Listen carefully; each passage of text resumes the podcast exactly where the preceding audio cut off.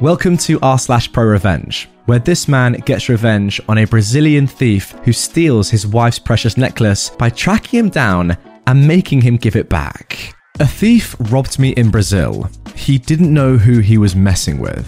About a year back, I was on a vacation in Brazil with my lovely wife on account of our third wedding anniversary. It was a magnificent experience all in all. We wandered at the beaches of Copacabana at night, watched foot volley, and played it sometimes too. We stayed in lavish hotels in Rio de Janeiro, sightseeing, witnessing the glory of the Christ the Redeemer statue, and visiting the Maracanã Stadium are only a few of the fun things we did there. Before I begin my story, Brazil is a wonderful place, I tell you. Only that it wasn't that fortunate for us, at least on our first trip there. It was a bright romantic morning, and my wife and I were taking a quiet stroll down on the boulevard. I'm not sure if it was too early in the morning, but for some reason, there weren't many people there that day. Neither of us paid attention to that though. We were chatting casually about random things, like where we go next and which Brazilian dish should we be eating for lunch, when suddenly a man came to stand right in front of us. We stopped in our tracks, terrified. He was wearing dark clothes, there were metallic chains around his wrists, and he heavily smelled of alcohol and cigarettes. My wife instinctively clutched my arm in fear. I was just as anxious about the whole situation. The look on that man's face, after all, wasn't pleasant, and I knew what was coming next. Just as I'd feared, he lifted his jacket to show us the gun that he was hiding under it. His eyes were dead serious, like he'd shoot us if we made a noise or tried to be clever. Then he took out a plastic bag from his pocket, shoved it in my direction, and said, Put all your money in this bag. I didn't want to risk my life or my wife's, so I quietly reached my wallet in my back pocket, took it out, and handed it over to him. He opened it up to check how much money it had. I was in a foreign country, so of course I had plenty of it. He smirked and shoved it inside the bag. Then he turned to my wife. Now, lady, whatever is in your purse, drop it. My wife gave me a frightened look and I nodded at her, telling her to do as he said. She did. Then he asked for our phones and for the watch I was wearing, and we gave him everything. But then he crossed the line, asking for the necklace my wife was wearing. It was the one that I'd gotten her for our anniversary, and there was no way I was letting him take it, so I stepped in. Hey man, we've given you everything. He took out the gun then and pointed it towards my wife. I knew better than to say anything at this point. Reluctantly, my wife handed him the necklace too, and he ran away after that. It was nerve wracking. My wife was a little emotionally unstable for the next few days. We went to the local police, but they refused to do anything about it, saying stuff like that happens all the time here. Anyway, it was time for us to fly back home. I sent my wife back and told her that I needed to stay for a few more days regarding some things related to work. But in reality, though, I decided to go after that thug and get back what was mine. He was unfortunate to have crossed me, since he didn't know I operated an underworld mafia back in New Mexico, and all I needed was his whereabouts and status to get to him. Finding info on him wasn't too hard, considering that I'd seen his face. My father was a retired FBI officer, and his sources and connections still obviously worked. A few phone calls here and there, and I had his name, potential whereabouts, and data. According to the resources, he was the younger brother of a small gang mafia leader in Rio. They would usually commit street theft and burglary, get involved with drugs, and do the usual thug stuff, as my father had said. They had multiple hideouts in the city, and the thief had many accomplices. Getting involved alone meant getting your butt kicked, even for someone like me. So, I picked up my phone and connected with some of my dealers in the city and called two of my most competent men back home to get here immediately. They landed a day later, and the arms that I'd asked from the dealers arrived just in time too. It took some time to pinpoint his location, but we eventually did. Dressed as street thugs ourselves, we found him at a nightclub one night and followed him to the local beach. He had a few drinks at the local beach bar and flirted with some women there. We were only there to observe him, as we had decided to do so for the first few days. It was his usual routine, and we found out some things about him from sheer observation. He was a good drinker with great alcohol tolerance, good at beach volleyball, and he had a very short temper that would get him into many little physical fights. The last one was our trump card. So, My henchman and I crossed him one of the following nights when he was drunk at the bar and angry. Nothing much. One of us just bumped into him and he did the rest. There was some verbal fighting first, which turned into a little fist fight until his dudes came by to drag the two of us back to their car. It was two of us and two of them in his Maserati. The car ride was unusually quiet, with only the thief boy bickering about his power and reach, and how they were going to pull our brains out once we reached a destination. His speech met a very satisfying halt once the car got stopped by a trailer truck that stood blocking the road. It was 2am and quite dark, with no functional streetlights in that area. They'd taken the quieter road to avoid the police, after all. The thief was furious to see that and yelled at his underling, who was in the driving seat. Who the F is this guy? Go and check it out. Tell him to move his butt. He did as he was told to. Except for the headlights of the car, there was no other source of illumination. When the underling didn't return for a good 10 minutes or something, the thief stepped out of the car himself, frustrated and refusing to pay heed to us in the back seat, which ironically served us well. My other partner, who hadn't accompanied us to the beach, came out to us from the back and handed a pistol over to each of us. I unlocked the doors once the thug was far enough away. The trailer was our doing, and the missing underling was lying at the back of the truck with his limbs bound by ropes and mouth taped, courtesy of my right hand man. The thief was halfway to the truck when he saw us getting out of the car, and instinctively he reached for the gun on his side, which was no longer there since I'd removed it during our beach fights and left it at the bar. When he came to understand that he was doomed and turned around to run, I had already aimed my gun at him and shot him on his leg. It was only fair after he threatened to shoot my wife when I tried negotiating with him before. Now he was lying on the road, clutching his leg and wincing in pain, screaming and cursing. Ah, ah, who the F are you guys? That's when I walked up to him and stared down at his miserable face. Then I spoke. Hey, long time no see. Who the heck are you? That hurt my feelings. You don't remember the people you rob and point guns at their wives when they're trying to enjoy a good, nice vacation? That's when he realized who I was, since the incident happened not too long ago. You? It made sense why he was screaming. I was pointing my gun at him and saying, I'll let you live if you bring me back all the things you stole from me that morning. My henchman brought him his phone from the car, and I continued to instruct him call anyone you need, but one wrong move and you'll find these bullets in your brain. He was sniffing as he dialed a number with shivering fingers. A few minutes later, a man came by with all the things that were stolen from me and my wife. I left him there, and me and my men drove back to our place, got changed, and took the next flight back home. Of course, my wife was happy to see me bring back her necklace. I lied to her, saying that it's a duplicate of the one stolen, keeping my side business a secret. On the other hand, my mind and soul were content with the revenge I'd taken. Thugs should research who they plan on robbing beforehand. And there we go. That is the end of the first story in this video. Before I even comment on it, before I even give my opinions, first of all, I want you guys to get down in the comments below and answer this question Was this story real?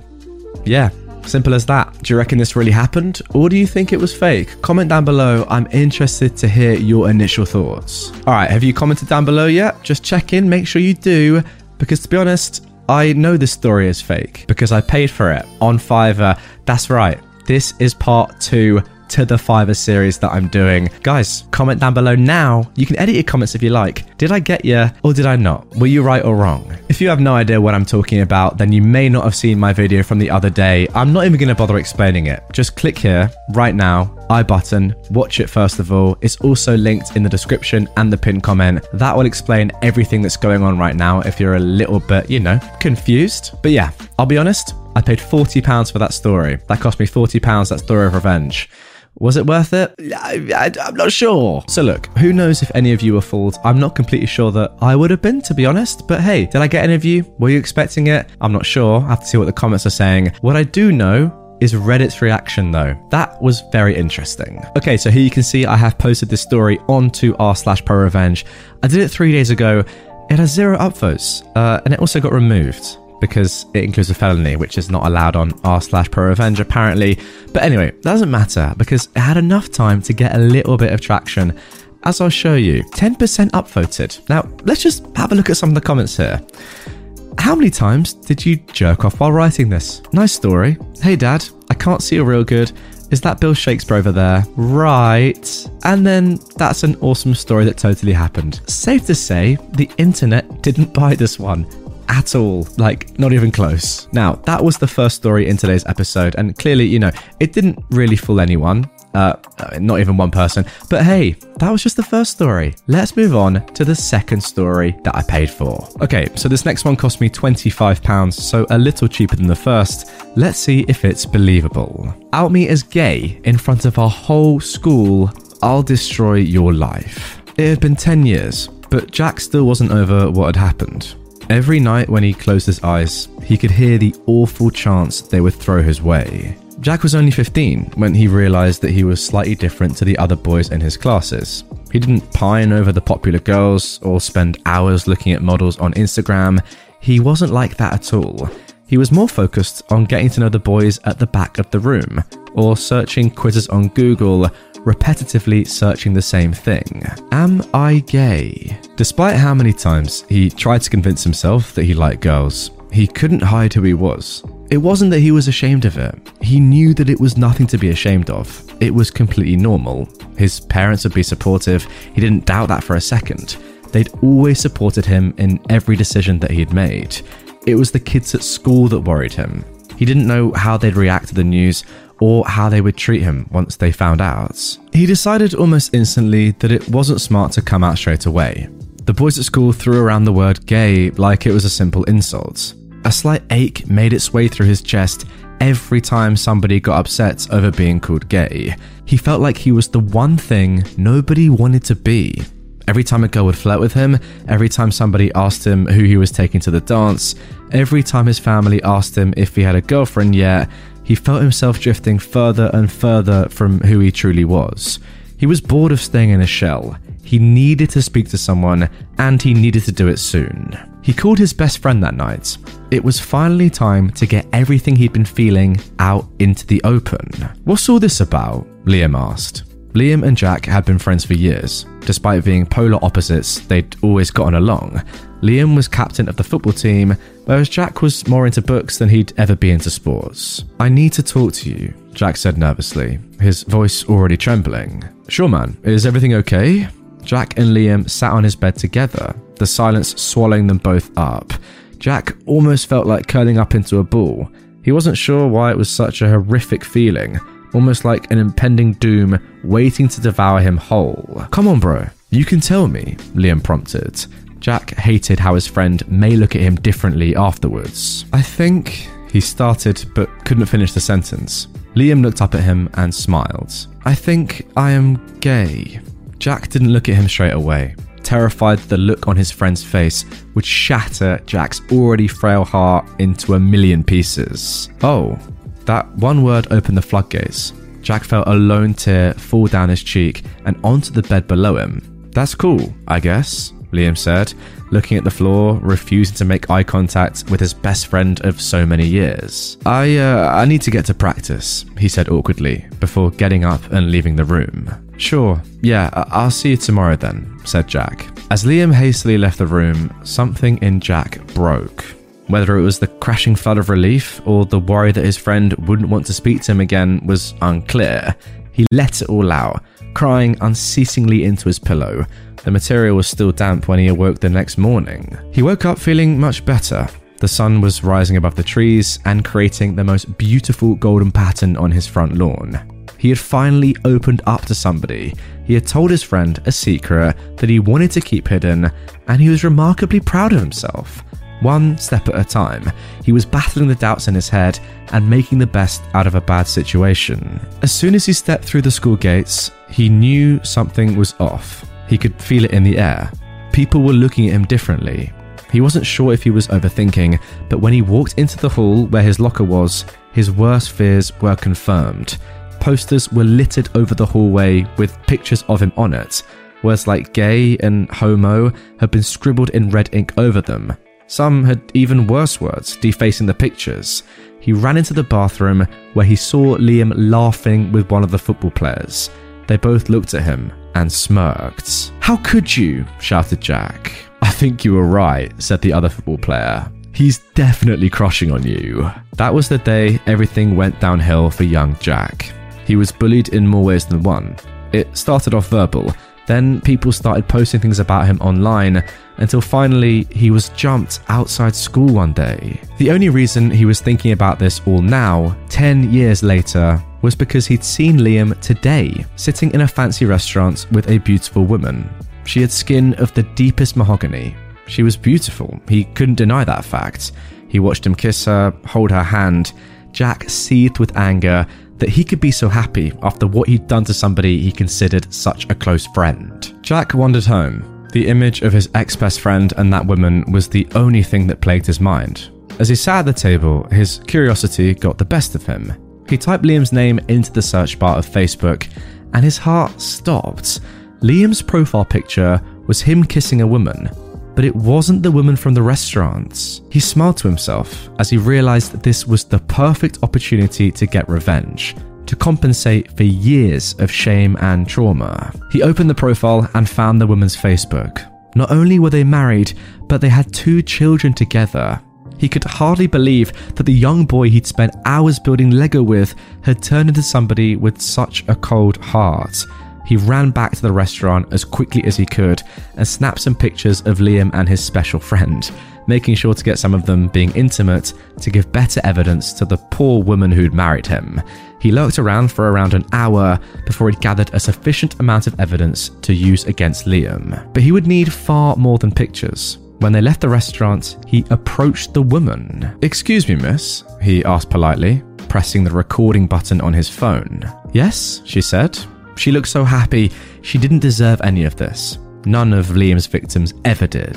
How long have you been seeing Liam? We were friends way back in high school. She smiled at the question. Around six months. We aren't official yet, but we're hoping to get there soon. Jack made some more small talk with her after, just so it didn't look suspicious. He now had auditory evidence of Liam's secret girlfriend admitting they were an item. When he got home, he began to articulate his message. He deleted sentences and reworded things hundreds of times before he was happy with the final product. The main reason for him doing this was to get revenge on the man who had ruined his life so early. But this woman also deserved to know about her husband's infidelity. He attached the images and audio recording in a zip file and took a deep breath before hitting send. When he climbed into bed that night, he couldn't help but feel a pang of regret. He was splitting a couple up, but for good reason. She deserved to know, and Liam deserved nothing but pain. That was something Jack had decided a long time ago. When he fell asleep, his dreams were plagued with the events that followed after being outed by the one person he trusted the shouts, the stares, the purple bruises that littered his face after the first attack. This was the least that Liam deserved, especially after how he had treated Jack. He was awoken the next morning with the sun shining through the window, basking his room in a golden blanket of hope. The first thing he did was check his laptop. His breath hitched at the sight of the woman's reply. It was a rather lengthy paragraph which detailed her sadness and anger, but also her gratitude for what Jack had done for her family. He checked her Facebook page and saw that every single picture of Liam had been removed. He had done it he'd finally gotten revenge. And there we go, guys. That is it for the second story. Comment down below. Did you believe that one? Was it fake? Look, obviously, you know now that these stories were paid for and didn't actually happen, but even still, did you believe it or not? I'll be honest, it wasn't really that believable, was it? But that's fine. You know, not every story's got to be believable. And to be honest, it was a really good story. It had me entertained the whole way through. So, uh, yeah, look, it wasn't that real, but I still enjoyed it. However, this video is not done because we have to first of all see Reddit's reaction. Did they believe it or not? Let's see. Now, once again, uh, zero upvotes. Not the best start, but again, it did have some traction. Posted it three days ago, like the first story. This was removed. I'm not quite sure why on this one, but hey, it was removed. 16% upvoted. Not great. Six comments. This isn't a creative writing sub. Amazing how many experiences you've had. Fair enough. This doesn't feel like a real story, rather fiction. It is. I felt like I was reading a fan fiction story. Are you sure this is the right place?